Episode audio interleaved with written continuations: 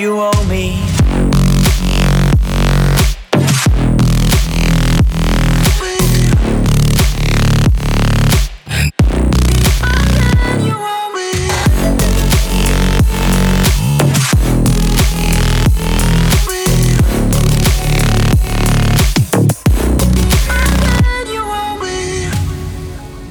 Back to the EDM podcast. My name is Sam Matla. I'm your host. And if you're new to the show, this is a podcast, a talk show where I interview successful artists, producers, engineers, industry experts, you name it.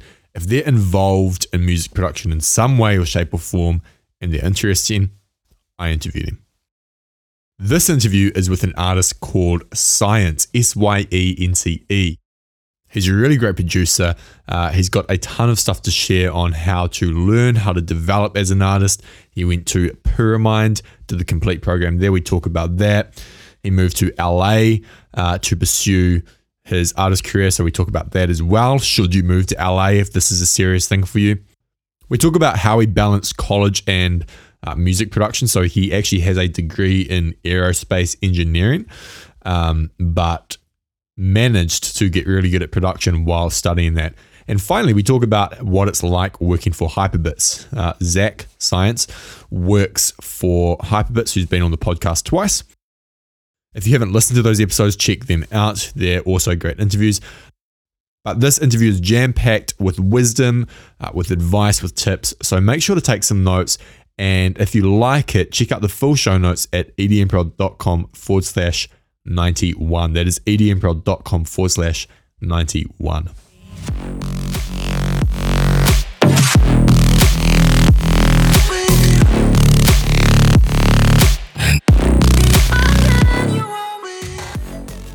This episode is brought to you by EDM Foundations. EDM Foundations is my course for new producers, those who've been producing for under 12 months, or even those who've just started. The whole idea of the EDM Foundations course is that you learn the fundamentals of music production by actually doing and not just learning the theoretical stuff. The course consists of over 12 hours worth of streamable video where I walk you through the creation of three songs and give you advice and tips for working on your own original alongside them. We've had over 500 people sign up for this course. Many of them have had great results. If you want to learn more about the course, head over to edmfoundations.com.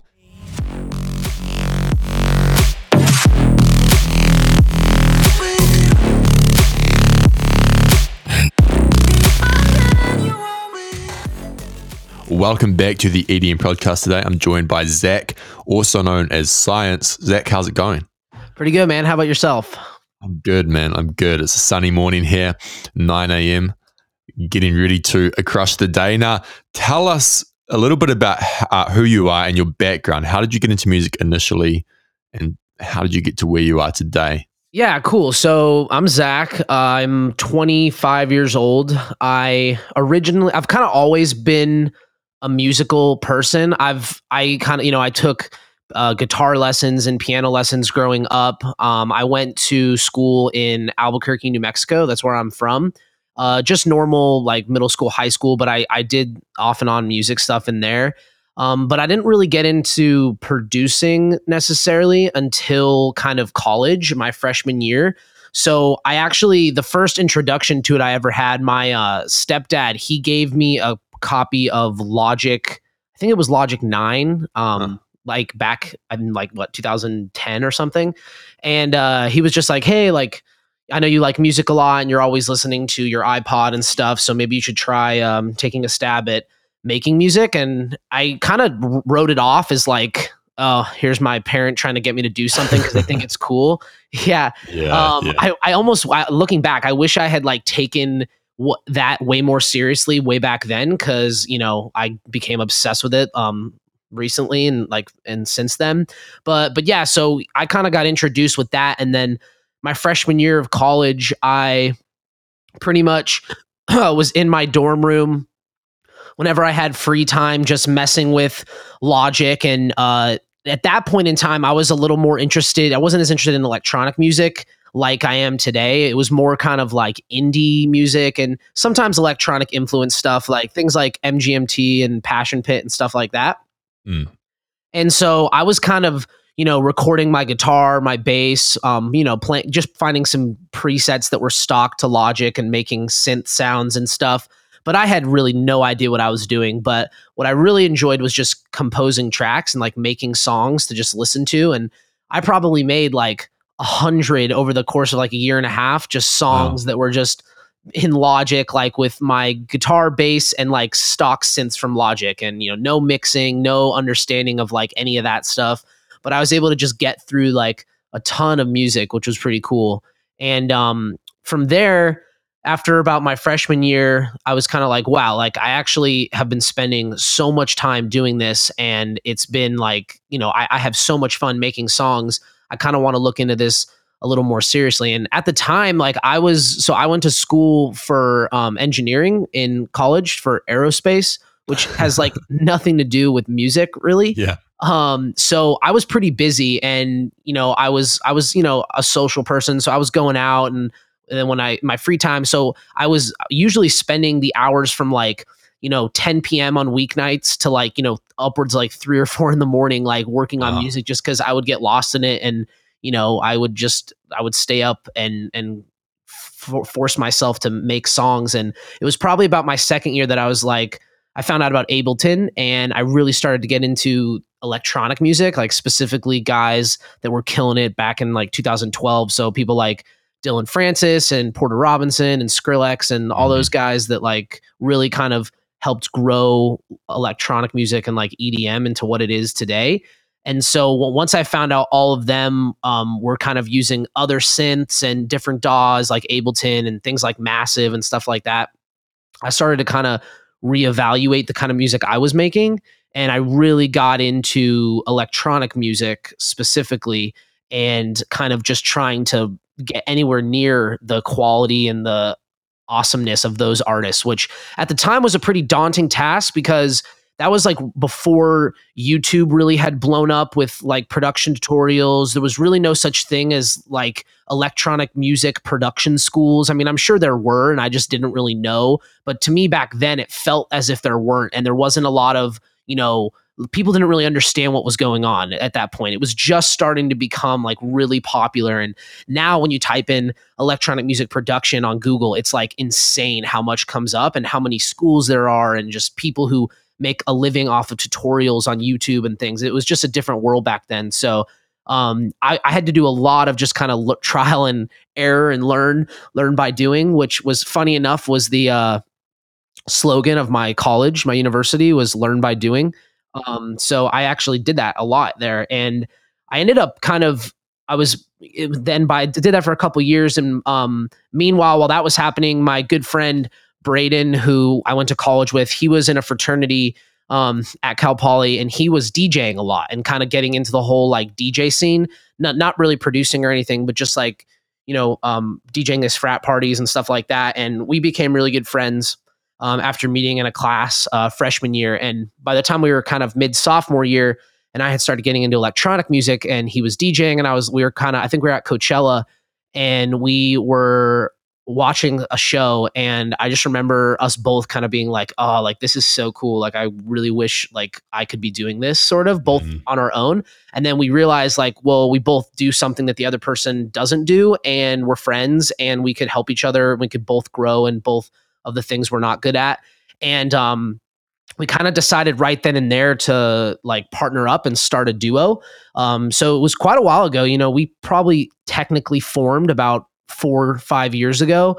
Right. and but you know once we were to get i mean we, we you know we we had all these crazy dreams about stuff but the the quality of the music just really wasn't there for a few more years. Like it was really kind of a lot of trial and error still. And you know I, I was definitely focusing on the production more and braden was really busy with his fraternity and school and doing dj stuff. And um, but we we both grew and i obviously like became super obsessed with the production side and the engineering side because of my background of doing engineering so True. I really got into mixing and sound design and all that stuff. And, you know, it probably took about all of college pretty much for us to get to the point where I was making tracks that, you know, had potential to be something. Um, if, you know, if packaged the right way and uh and we kind of both i think realized that starting a, I believe it was our fourth year of college. And at that point, you know, I was sort of at that stage where I was kind of like, okay, I can either do aerospace engineering and like go get a job right after college um, and, you know, make a good living and work my way up in that industry, or I can really give like music a try and, and um, kind of go for it. And I had, I remember actually a specific time where I had an internship my it was basically before my senior year. I had an internship with uh, the Air Force um, in New Right. Mexico, and I was basically like you know an intern engineer there, kind of really getting to experience what the world would be like if I did that. And I just like hated it. Like there was nothing about it that I was enjoying. I mean, I, I really enjoyed school. Cal Cal Yeah. Aerospace program is really cool and the kids were really dope and I had a great time and I mean it was really challenging, but at the same time, like especially our senior year, it was it was a very open environment and they we we basically as a whole class got to like design um this like satellite system. It was really dope and we had like just so much freedom and I found out that that's not at all how it is in, in most workforces in that industry. It's very yeah, so what like was it like? Like, what did you not like about it? um, I think for me, like a big one was the people that I was with. I'm I feed off of other people's energy so Yeah. much, like whether that's music or just the way I feel on a day to day basis. Um, I'm just I'm very susceptible to other how other people are feeling in a room, Mhm. and I just got like an overall sense of like people just weren't stoked to be where they were, or if they Right. were, they were so obsessed with it, and like, and I wasn't that into it, so like I couldn't relate to them about how Yeah. much they loved it because I was just like, oh, like yeah, I guess this is cool, but like I'm not really, you know, I'm not waking up and going to sleep thinking about it, so. We'd go on like lunch breaks, and I'd either sit with someone and they wouldn't talk at all because they were kind of awkward and just didn't want to communicate with me.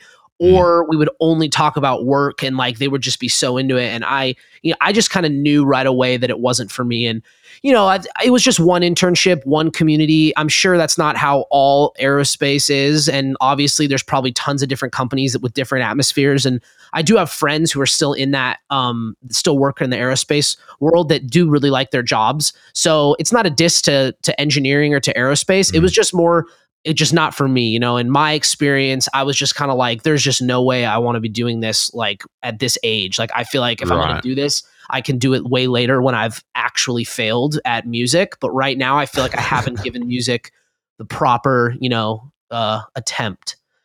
it makes um, sense, but but just to interrupt, like, was that a hard? Because I know if I if I spent like how many years did you do? Four, five? Yeah, in college, it was like four and a quarter. We were on the quarter Okay. system, so it's basically four years. Right. Like if I spent four years studying something and paying a bit of money to do it, like I would find it hard to like put that aside. Even if I think, oh yeah, I can do it later. Like, was that hard at all, or was it easy because you just didn't want to do it at all?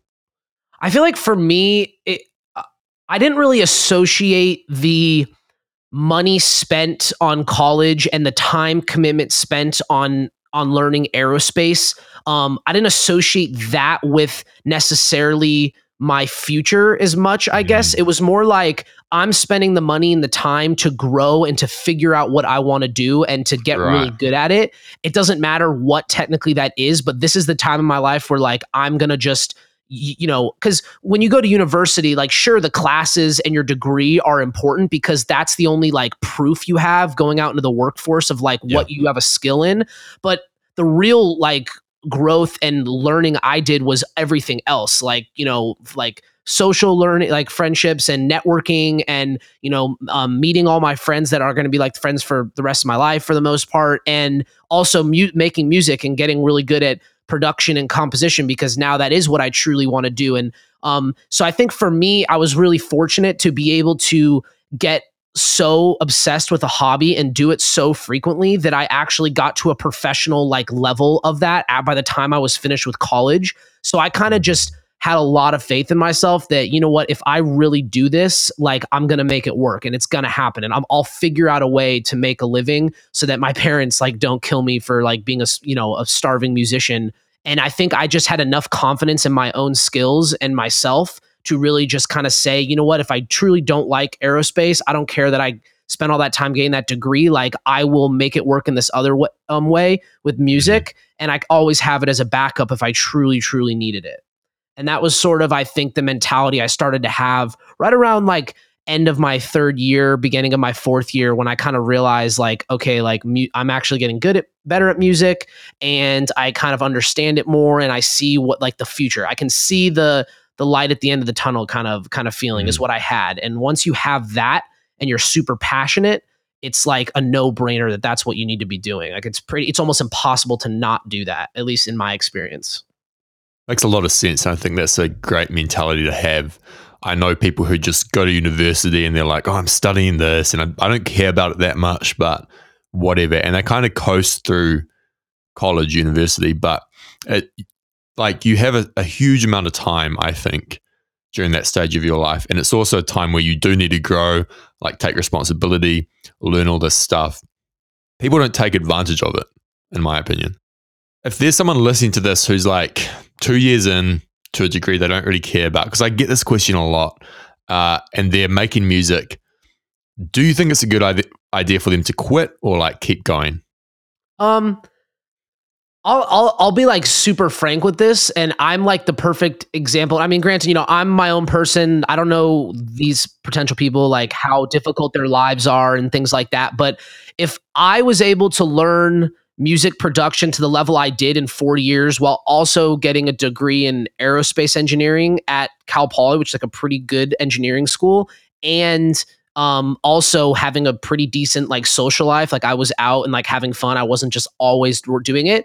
I'm pretty sure that if you truly want to get good at something you'll find the time to do it in and out your day like even if you have other things. It's not like you need you know 12 hours every day to get good Yeah. at making music you really only need to sit there for like two to three four hours a day and and grow. And you can make those hours happen even if you're at a university taking classes because no matter how hard your degree is and what you're doing like there's just no way that you have the amount of work on your plate where you can't make you can't you know have time manage and get it done. And that's a skill you need to get. Like time time managing can be hard to learn. And some people it's just Mm. it's just not their forte but that that is one thing I'd say that I I did get really good at because I had to juggle like eh, you know my degree plus my music plus like being having a decent life and not being stressed all the time so I'd say like it's always beneficial to have some sort of a backup plan and to also Yeah. be simultaneously growing in multiple ways because just because you don't like something necessarily or you're like not interested in it doesn't mean that it's not there's not value there in some way even if the value isn't um specifically about the content of what you're learning but more just like work ethic and networking and socializing and that stuff. So i i don't i don't recommend anyone drop out of school unless that that like light at the end of the tunnel I was talking about is so apparent and so clear that it's almost like it would be a bad business decision for them to stay in school. And I'm saying Yeah, like you got to be you got to know like okay, I have like you know songs that are getting tons of streams. I have people approaching me wanting me to play shows. Like you got to have that sort of like I feel like green light in order to actually drop out of college. If you're not even a good producer yet, like let's say you you know you make songs, you've been working for a year or 2 years, but you're not making anywhere near the caliber that, you know, the people you're looking up to are making, I don't really see the justification in dropping out of school because Yeah. realistically I mean, for every 100 people that ask that same question, maybe one, maybe two will actually Yeah. make a career in music it's it's not an easy industry to jump into. And you know the passion's one thing but if your passion um if you're truly passionate about it like you'll make it work even if you have other things on your plate. And that's kind of i think the biggest advice i'd say is try to do both um worst case finish your degree and then take some time off and and do music. Um but i just if you're already in school like I just couldn't imagine dropping out of college, mostly because I was having fun too. It wasn't like I was Right, yeah. going to some yeah like community college where i would literally show up for the classes and then i had my own life outside of it i was in a four year university in a different state that i'd always wanted to live in so i was like having the time of my life so i want i, I had to make the school work in order to Mm. keep doing that and um, i was just fortunately like you know had enough drive to learn the other stuff outside of it too and and just kind of have that uh, start to take off, which was which was really fortunate. But but yeah, I would I wouldn't ever recommend someone dropping out of school unless it's like obvious that you can do it and you're going to make a living.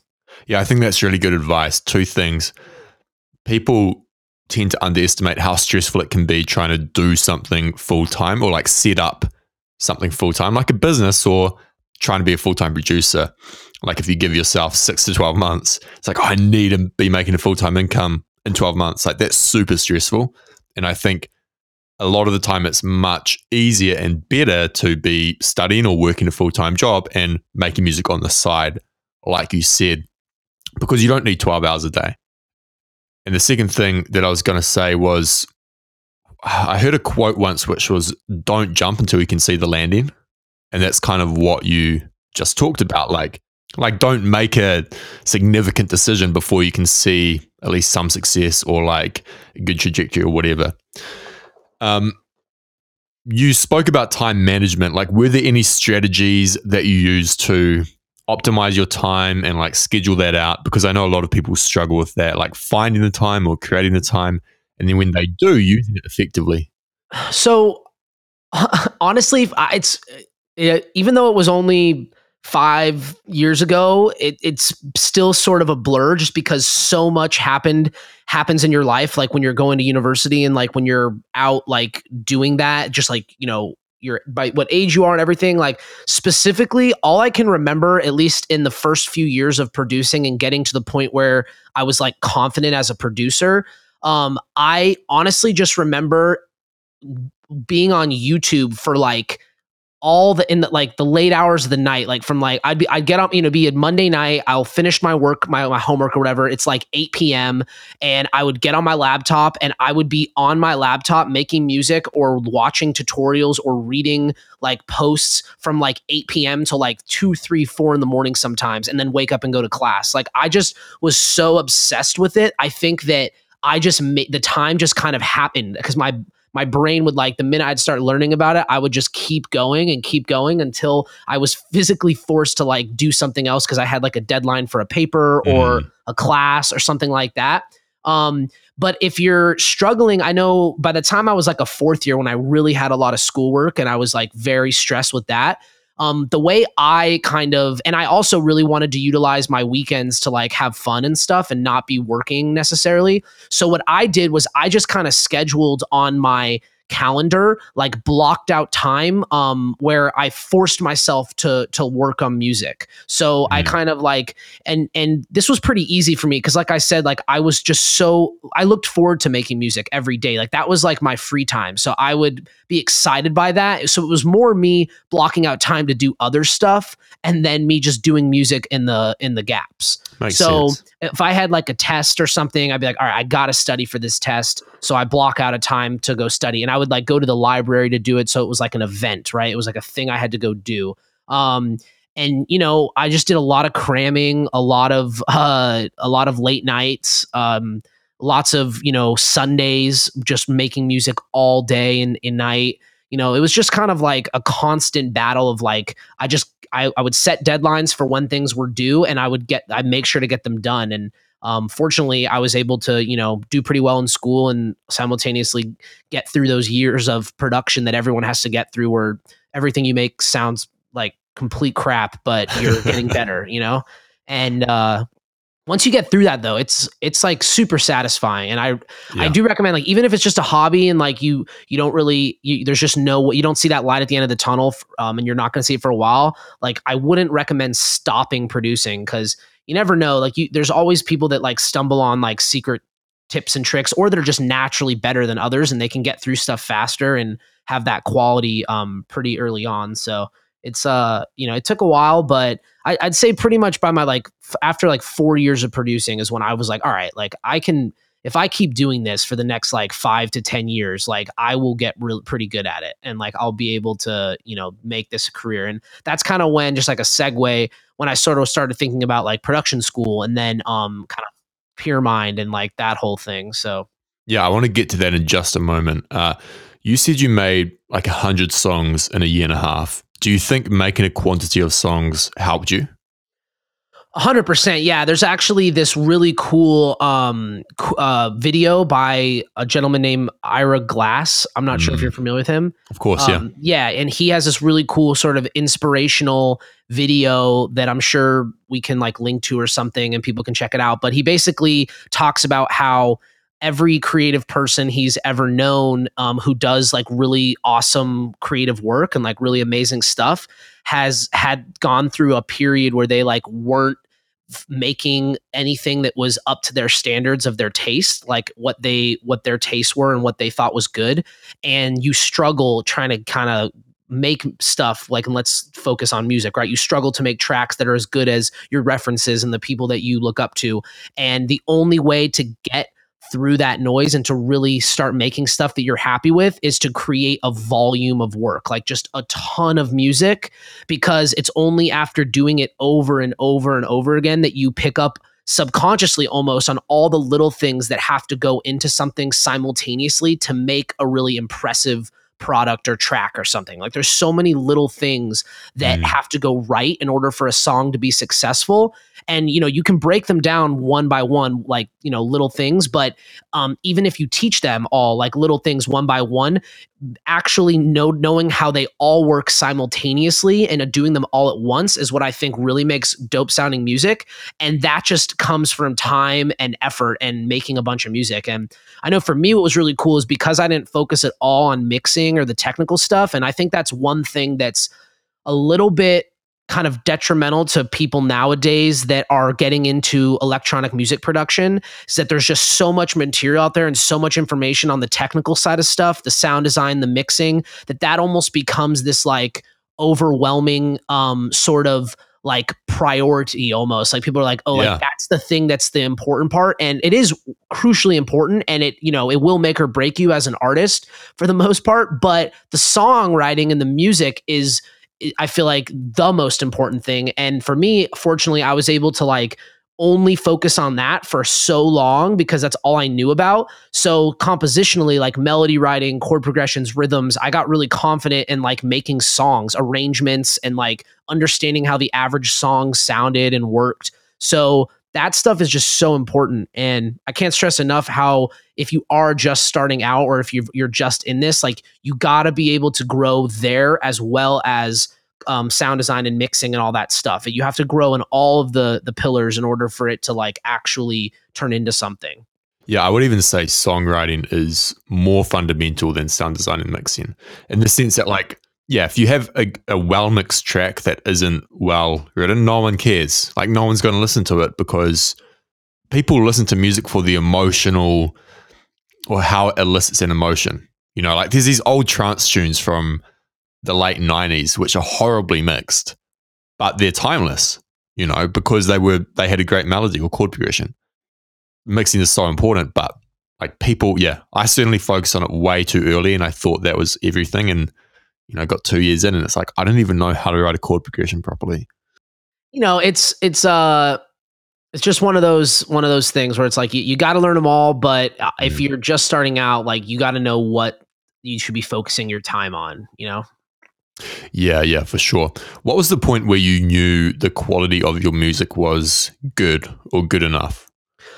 So I think I kind of so okay. Well, really, what happened was some about my f- the beginning of my fourth year of college. So at this point, um, I had been making music for like four and a half years. I had been making electronic music in Ableton for like two and a half, three years almost, and I was starting to make things that were basically for me i would say not embarrassing. That's how i would describe them because i mean i'm sure they were you know my people that we'd show them to be like oh this is awesome. Like this is a great song. But i i still like look back and cringe because i'm Mhm. just my ta uh my taste is just you know really because i'm just you know this is what i do every day. So i i hear all these little things that most people don't pick up on.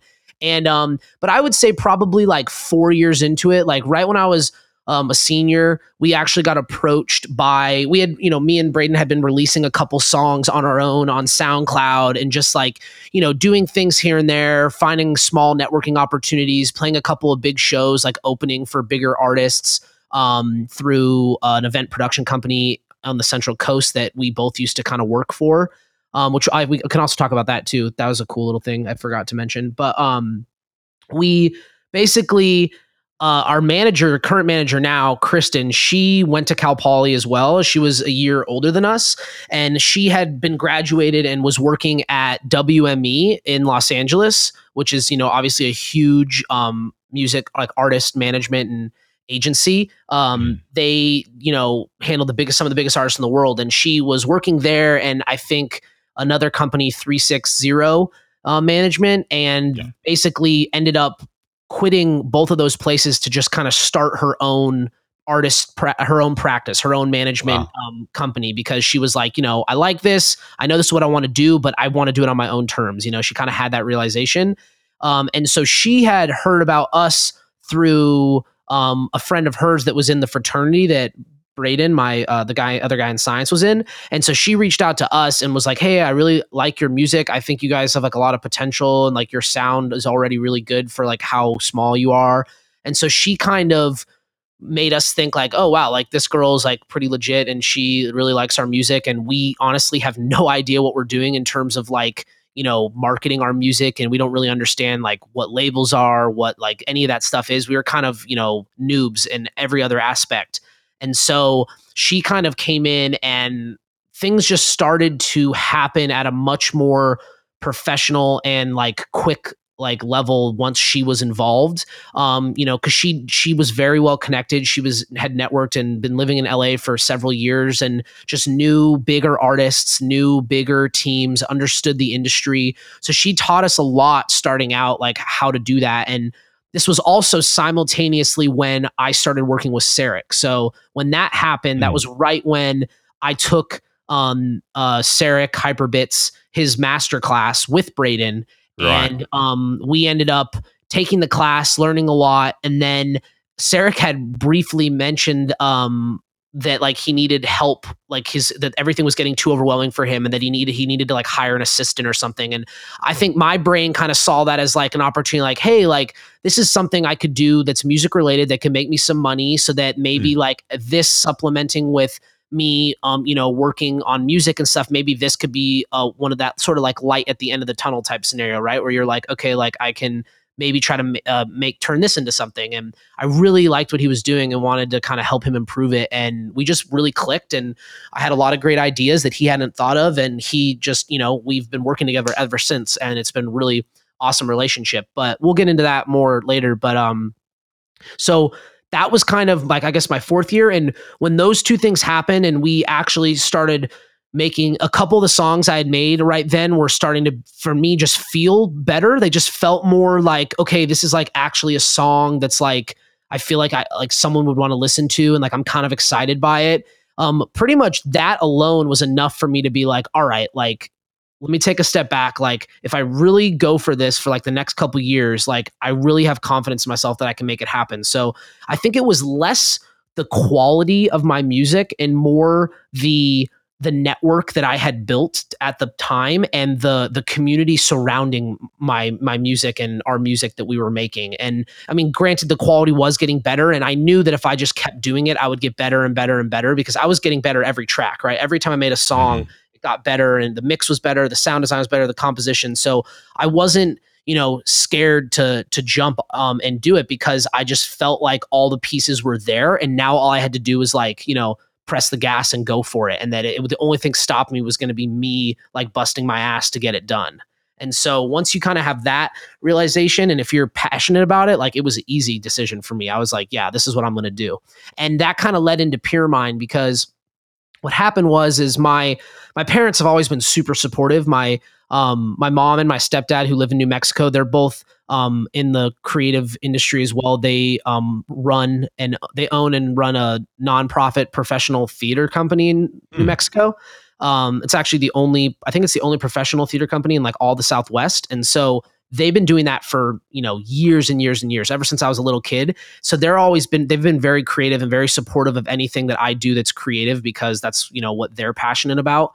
And i think they always kind of wanted me to do music and they always kind of i think when i would show them stuff i did they got excited by it and were always like oh this is so good like you should keep doing this um, and so they were almost like more encouraging than i was myself or even my friends were because they were like yeah like you should 100% do that like don't you know waste this these years of your life like doing something you hate Mhm. like this is the time for you to you know mess up and try something that's gonna that could fail but like at least you did it and uh my mom actually she moved to LA to do acting right after college and was there for like 8 years here in LA doing that whole thing. So she's like basically I essentially did exactly what she did but for a different industry. So there's nothing she could really say to me to be like yeah you shouldn't really do that because she did it. So that was um that was helpful for sure. And uh but basically I was like right at that point where I was like okay I'm good at producing. I'm decent at the engineering but I feel like if I went to like a school like Icon or Pyramind or something like that um Pyramind sorry and uh really learned like full on again like everything from like professionals that I would really become like what I need to be. And so I committed to going to Pyramind in San Francisco for a year right after school. And um so I did that right after we graduated. And the reason why I picked that over Icon in LA was because at the time Braden who was doing Syence with me he had just gotten a job offer at Adobe in San Francisco Right. and he wasn't in the position financially to not take up that job offer because he just really needed to make his own money um and you know not that I was in a position to not make money either I just fortunately I had been work I had the you know the small gig I was doing with Sarek at the time so I was making kind of a little bit of money there um I had a couple of other random jobs that I was doing um and then I had saved up a lot of money from from earlier on in college so I, I kind of had like a year buffer where I was like, all right, like I could, I don't need to be working right now for a year at Boeing or something. I can do Yeah. this. So, um, I picked San Francisco because he was there and I wanted to be closer to him as well as all my friends who happened to all go to San Francisco. So, looking back, it was either that or Icon. I was pretty much going to jump ship to either of those. But yeah, so I did that looking to get like become an, an absolute pro on the engineering side because I was like, all right, like Mhm. if I can just be a crazy mixing engineer, sound designer, and like songwriter, like I feel like that's I'll have the ultimate tool set to just take this to the next level. And it was over that year in San Francisco that I sort of realized that I was pretty much didn't need it. Um, I don't think I necessarily it wasn't that I didn't learn anything at Pyramind. I just kind of already knew so much and I sort of underestimated how much I knew going into it. Um, there was obviously things that I, you know, that were awesomely worth it. And like the people I met there were really cool and some of the networking opportunities, as well as some of the information and some of the classes. But overall, I'd say, you know, a majority of the stuff that I learned there was either something that I already knew or that wasn't very applicable to where I saw my future going because I did their complete program, which basically they, I don't know if you know much about Pyramind as a school, but they offer electronic music production style education, but they also mm-hmm. talk about like video game sound design and film scoring Okay. and stuff like that. So you can kind of cater your program to specific stuff. But they have this thing called the complete program, which is they literally just make you take every single class for all of them so that you have as many options as possible. So part of me was kind of like, you know, maybe I'll all of a sudden find out my real passion is like designing Foley for video games and like I'll do Mhm. that. But um it turned it out turned out after that whole year I realized nope, I just want to be an electronic music artist and there was only basically a handful of classes I took that were super applicable to that and Mm. of those only a handful of those that I felt like I learned new things at. So, you know, it, it was a great experience and I wouldn't change it because it has led me to where I am. And it, that year was a nice year of just focusing on music. And that was kind of one thing, regardless of the content of the school. An amazing thing for me was having a full year of my life where all I had to think about was music. There was Mm. no school, there was no job necessarily. It was like all music. And, you know, I did have Sarek, which I, I can consider you can consider a job, but to me that was like the same thing. So it wasn't really a job. It was more just like, you know, working on developing music content for people. Um Yeah. but that was something that was really cool. Going to a community every day where there were other kids my age just as passionate as me about what i was doing and you know going to lunch and talking about like sound design and like sample companies and shit. Like i couldn't do that in college. Like no one around me was a music producer. There was not a single person in my circle of of friends um or like you know that, that was into it. It was just either aerospace people or like my friends who were in fraternities and we just like would go to parties and stuff. And like i just i never got that dose of like being surrounded by other musicians and other pr- producers. So that to me was was priceless for sure. Um i had a great time um out there. And then uh yeah and then that wrapped up for about a year. And so this puts us at what 2017 at the beginning of 2017 and then i was like um or yeah middle and i was like all right well now i know what i'm doing i know what i need to do and i need to move to la and live near my manager and start networking and start making it happen out there and so Mm. i just packed up my crap and moved to la um Is that an easy move? There wasn't any like thinking, like, oh, should I do this? Yeah, not at all. I knew I was going to move to LA after Pyramind, almost like before I got to Pyramind. That was kind of like the plan all along. It was like, okay, you're going to go to Pyramind for a year. Braden, you're going to work for a year and try to figure out a way to transfer down and work in Los Angeles. Mm. Um, and I did that the minute it was over. I literally like a week after Pyramind ended, I I moved.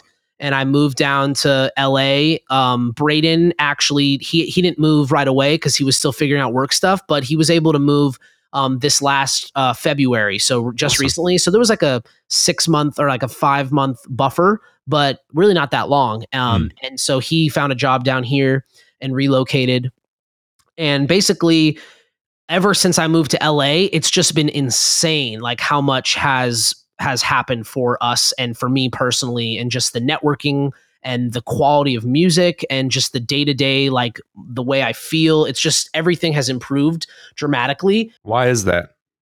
So I mean, I a lot of it has to do with you know LA being such a hub for music. So the Yeah. people that I'm constantly um, interfacing with and networking with and meeting are all creative people at a at a much more um, I don't want to say higher level. It definitely is a higher level for the majority of them. Like just you know really talented people move to LA because this is like the biggest music hub in the world almost. So, um, but I will say, regardless of their talent, just the intensity and the obsession factor of people's lives that are is so dedicated to what they're doing creatively is just Mhm. insane out here because that's just what it's all about in this in this area and so everyone i meet is like is another you know version of someone like me who's super passionate about something you know super driven to be successful and to to do it in the music world or whatever you know music management um a, being an agent any of those things that are all kind of in this scene so I just love being surrounded. Like I told you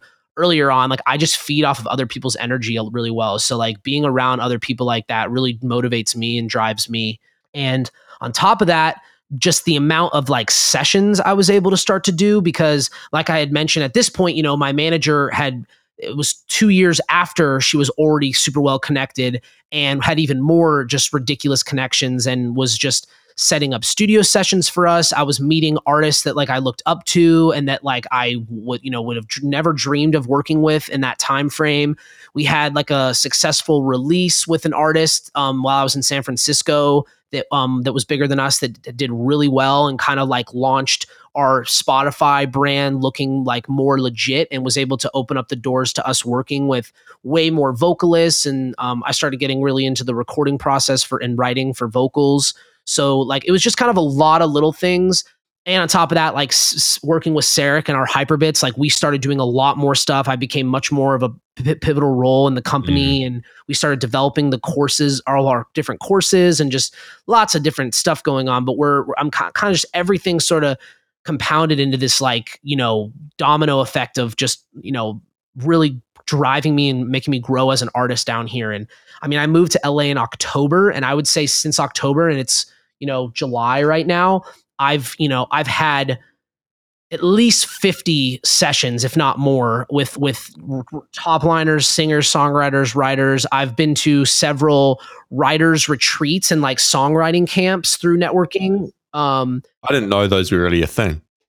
Yeah it's um they're amazing it's usually like some company or a family or a person will sponsor like a trip for a, a handful of singer songwriter producers to get together for like a week in like an airbnb or a house or something and just make music and write Hmm. songs and and collaborate and network and become friends really and um i was fortunate enough to have I've done two of them so far since I've been here.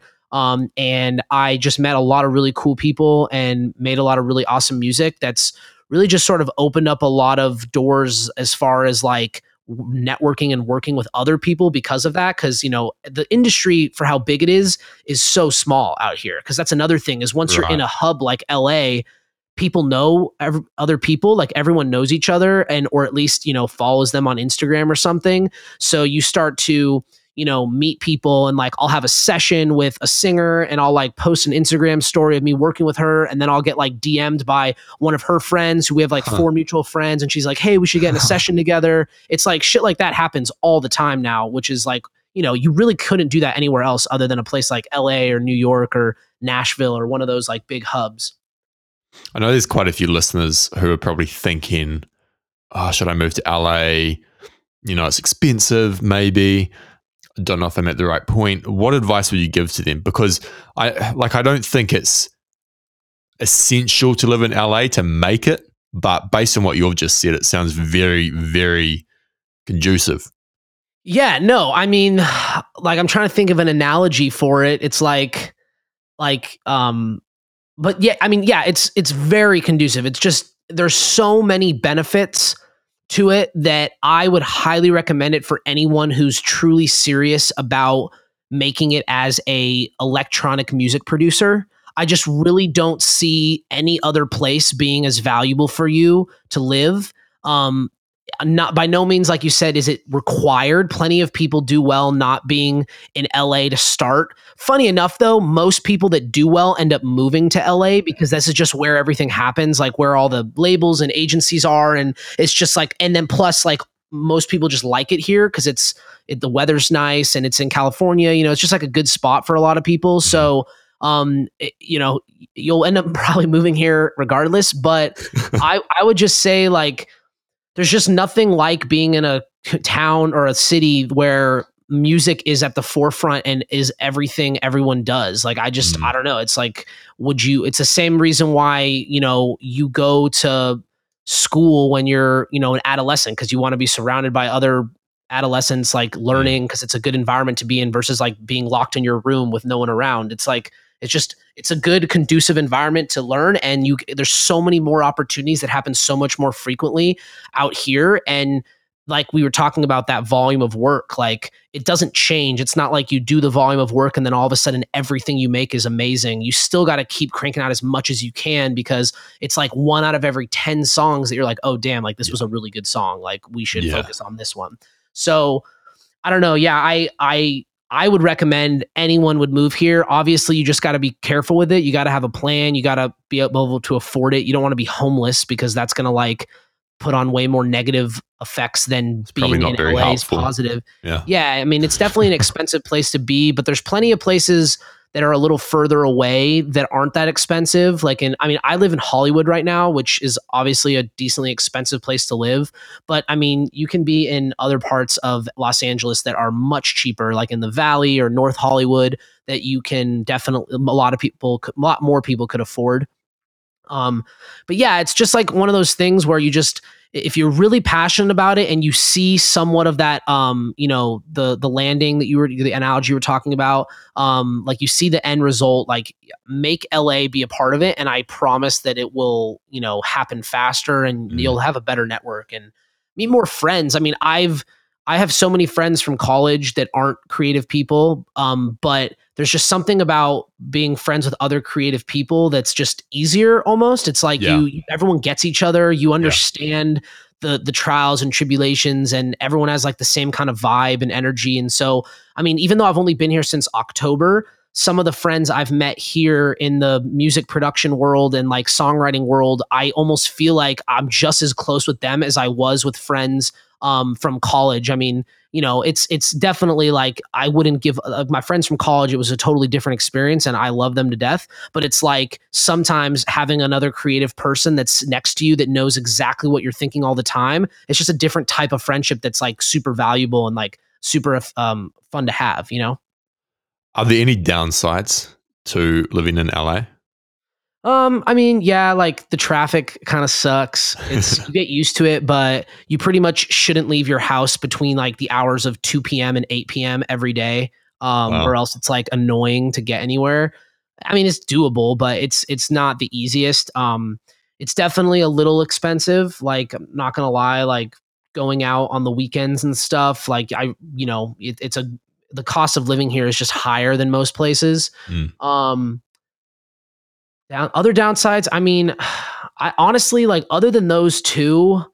I I mean I love the weather's amazing. The people I, I- a lot of a lot of people who don't live in LA tend to think and I got this a lot when I was in San Francisco from people that when I told them like oh I'm moving to LA they'd just be like "W- isn't everyone in LA like super stuck up and like like Right. you know Yeah, heard that. themselves and obviously like you're gonna get that. I mean you'll get that anywhere you go but in and the enter, in the entertainment world there's clearly gonna be assholes who think they're the shit. Yeah but it doesn't mean that like you that that's the norm. And I, I think the majority of the people i've met here by far like i would even say upwards of like 95% of the people i've met here are standout people that are just super passionate and do love to do what they love to do like i do and are working their ass off to be something. And i love Mm. that and i feel like it's one of the only places where i feel like the everyone around you is like striving to do what they want to do because they're passionate about it and not not like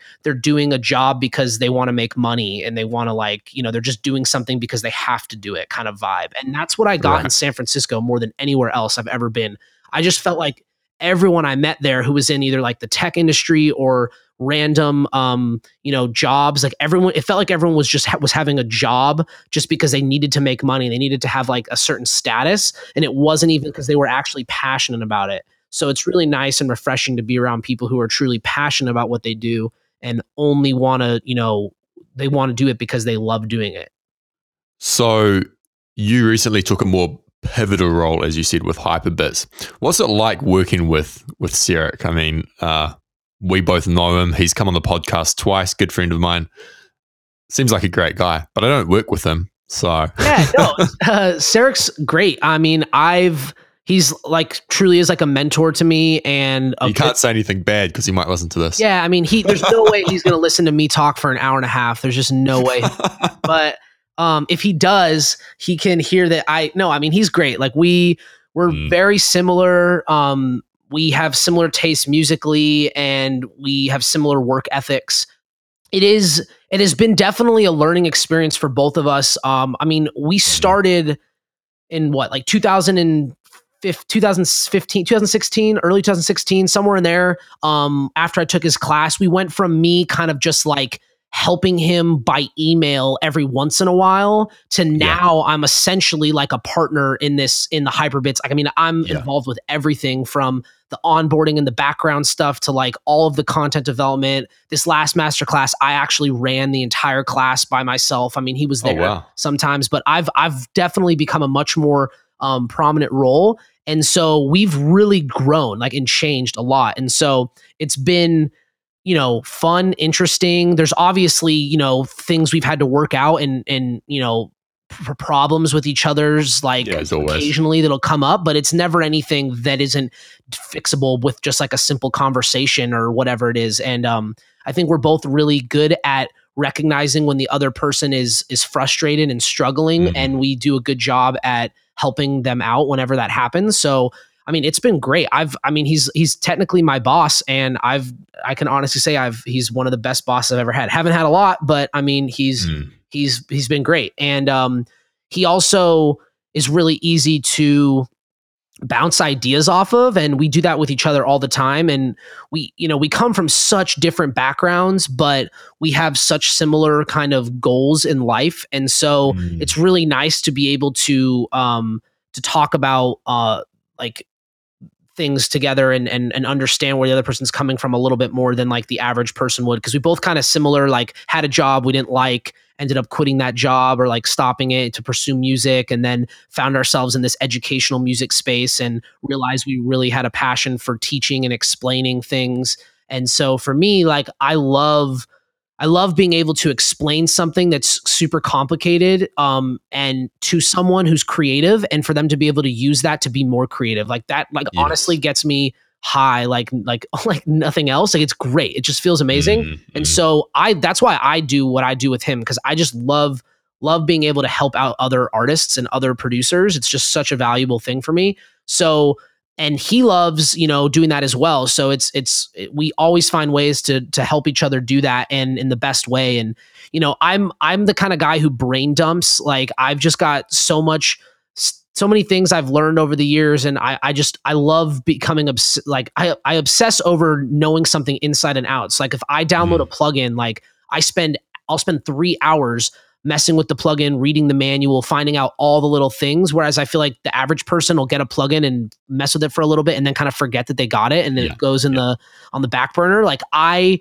I really get into things like that. So I mean, I just love sharing kind of all my in-depth knowledge. And then Sarek has a knack for taking that really technical stuff and and putting it into a medium that's like absorbable for the average person. And um it's it's just been great. Like we work we make a really good team and and we're developing a lot of really cool things together and uh and yeah and just like a little you know um it'll probably the only time I'll talk about it on this but like we we run this master class and we basically in, in 8 weeks we like tell you how to make essentially we take someone who's been making music for a year maybe 2 years who knows how to do it but it just doesn't sound good and we give you all the tools you need in every aspect whether that's like sound design composition mixing mastering music business all that stuff to get to the level essentially that Sarek and I are at, which is, you know, Sarek's had hype like 15 hype machine number ones. We've both had successful label releases, remixes, remixes for official artists that are really big pop artists.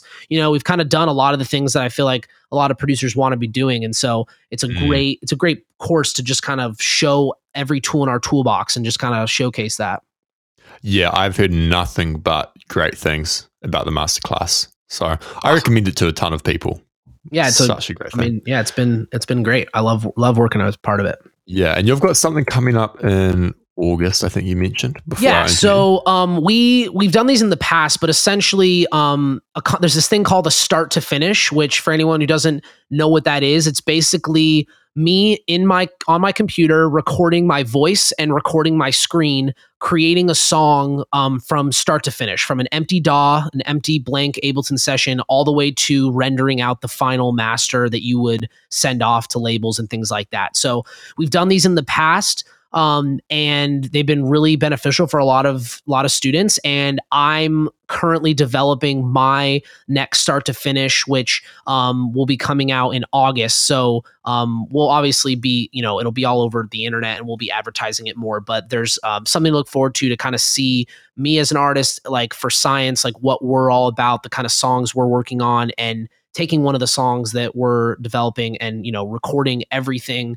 um, from the from the get go, everything with the vocal, with the song itself, the mixing, the mastering, just all the little details that you'd want to see a producer show you from their records, how they get it to sound the way they get it to sound. Um, so it's pretty it's a pretty pretty cool course. Um, I'm really excited by it. Um, so yeah, that's something to look out for in August. Fantastic. Well, Zach, I've got one more question for you. Uh, then we'll wrap this up. Let's say you're walking down the street in LA, Hollywood, and uh, this UFO comes along. They're going to abduct you, take you away, but they give you a pen and a piece of paper, and they say that you can write down three pieces of advice to leave behind. What is on that piece of paper? Oh, geez. That's a hard question. Do they have to be like advice to music producers or can it just be like life advice? It can be general advice. Yeah. Okay, I'd say first and foremost, like spend as much time as you can with your friends and family every day. Like, no Mhm. matter what, just always spend time with people around you that you enjoy spending your time with. Don't waste your time like with people that aren't your friends or that are not help you know not not mutually benefiting off of you being a person like if, if they're just people in your life that you know are drain the energy from the room like get them out of there like don't don't do that um and then i would say do what you love to do and do it to the best and most frequent of your ability. Like just don't ever do stuff that you know you aren't passionate about. Like find what you're good at and or what you're passionate about get really good at it and then f- you'll figure out a way to make money doing it. Like that's just kind of how um capitalism works like it, will happen like you'll you'll figure it out um but do what you love to do and start it as soon as possible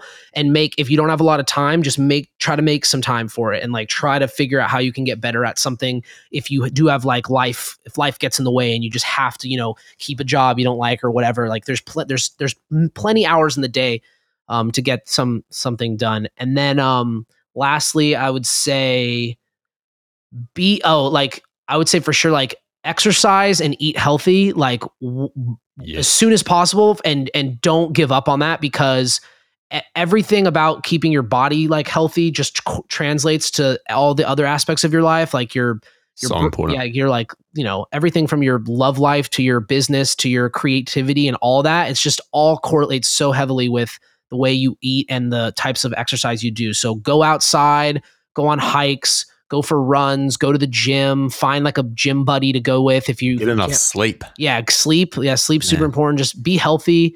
Um, so yeah, f- be hang out with your friends and family, be healthy, and do what you love to do. Don't do shit you hate. That's probably love the it. biggest things. That's awesome. Uh, finally, where can people find you online? So my artist project is Syence. It's spelled with a Y, so it's S Y E N C E, and uh, we have you know SoundCloud, Facebook, Spotify, so you can just search that and it'll pop up. Um, Sarah and I, we run this Hyperbits school. It's just hyperbitsmusic.com. And you can find like all the cool stuff we do to help other producers and songwriters and stuff on there. Um, yeah, and that's pretty much it. I uh, I don't really have a website or anything, um, but you know, we but between those two things is pretty much my life. So.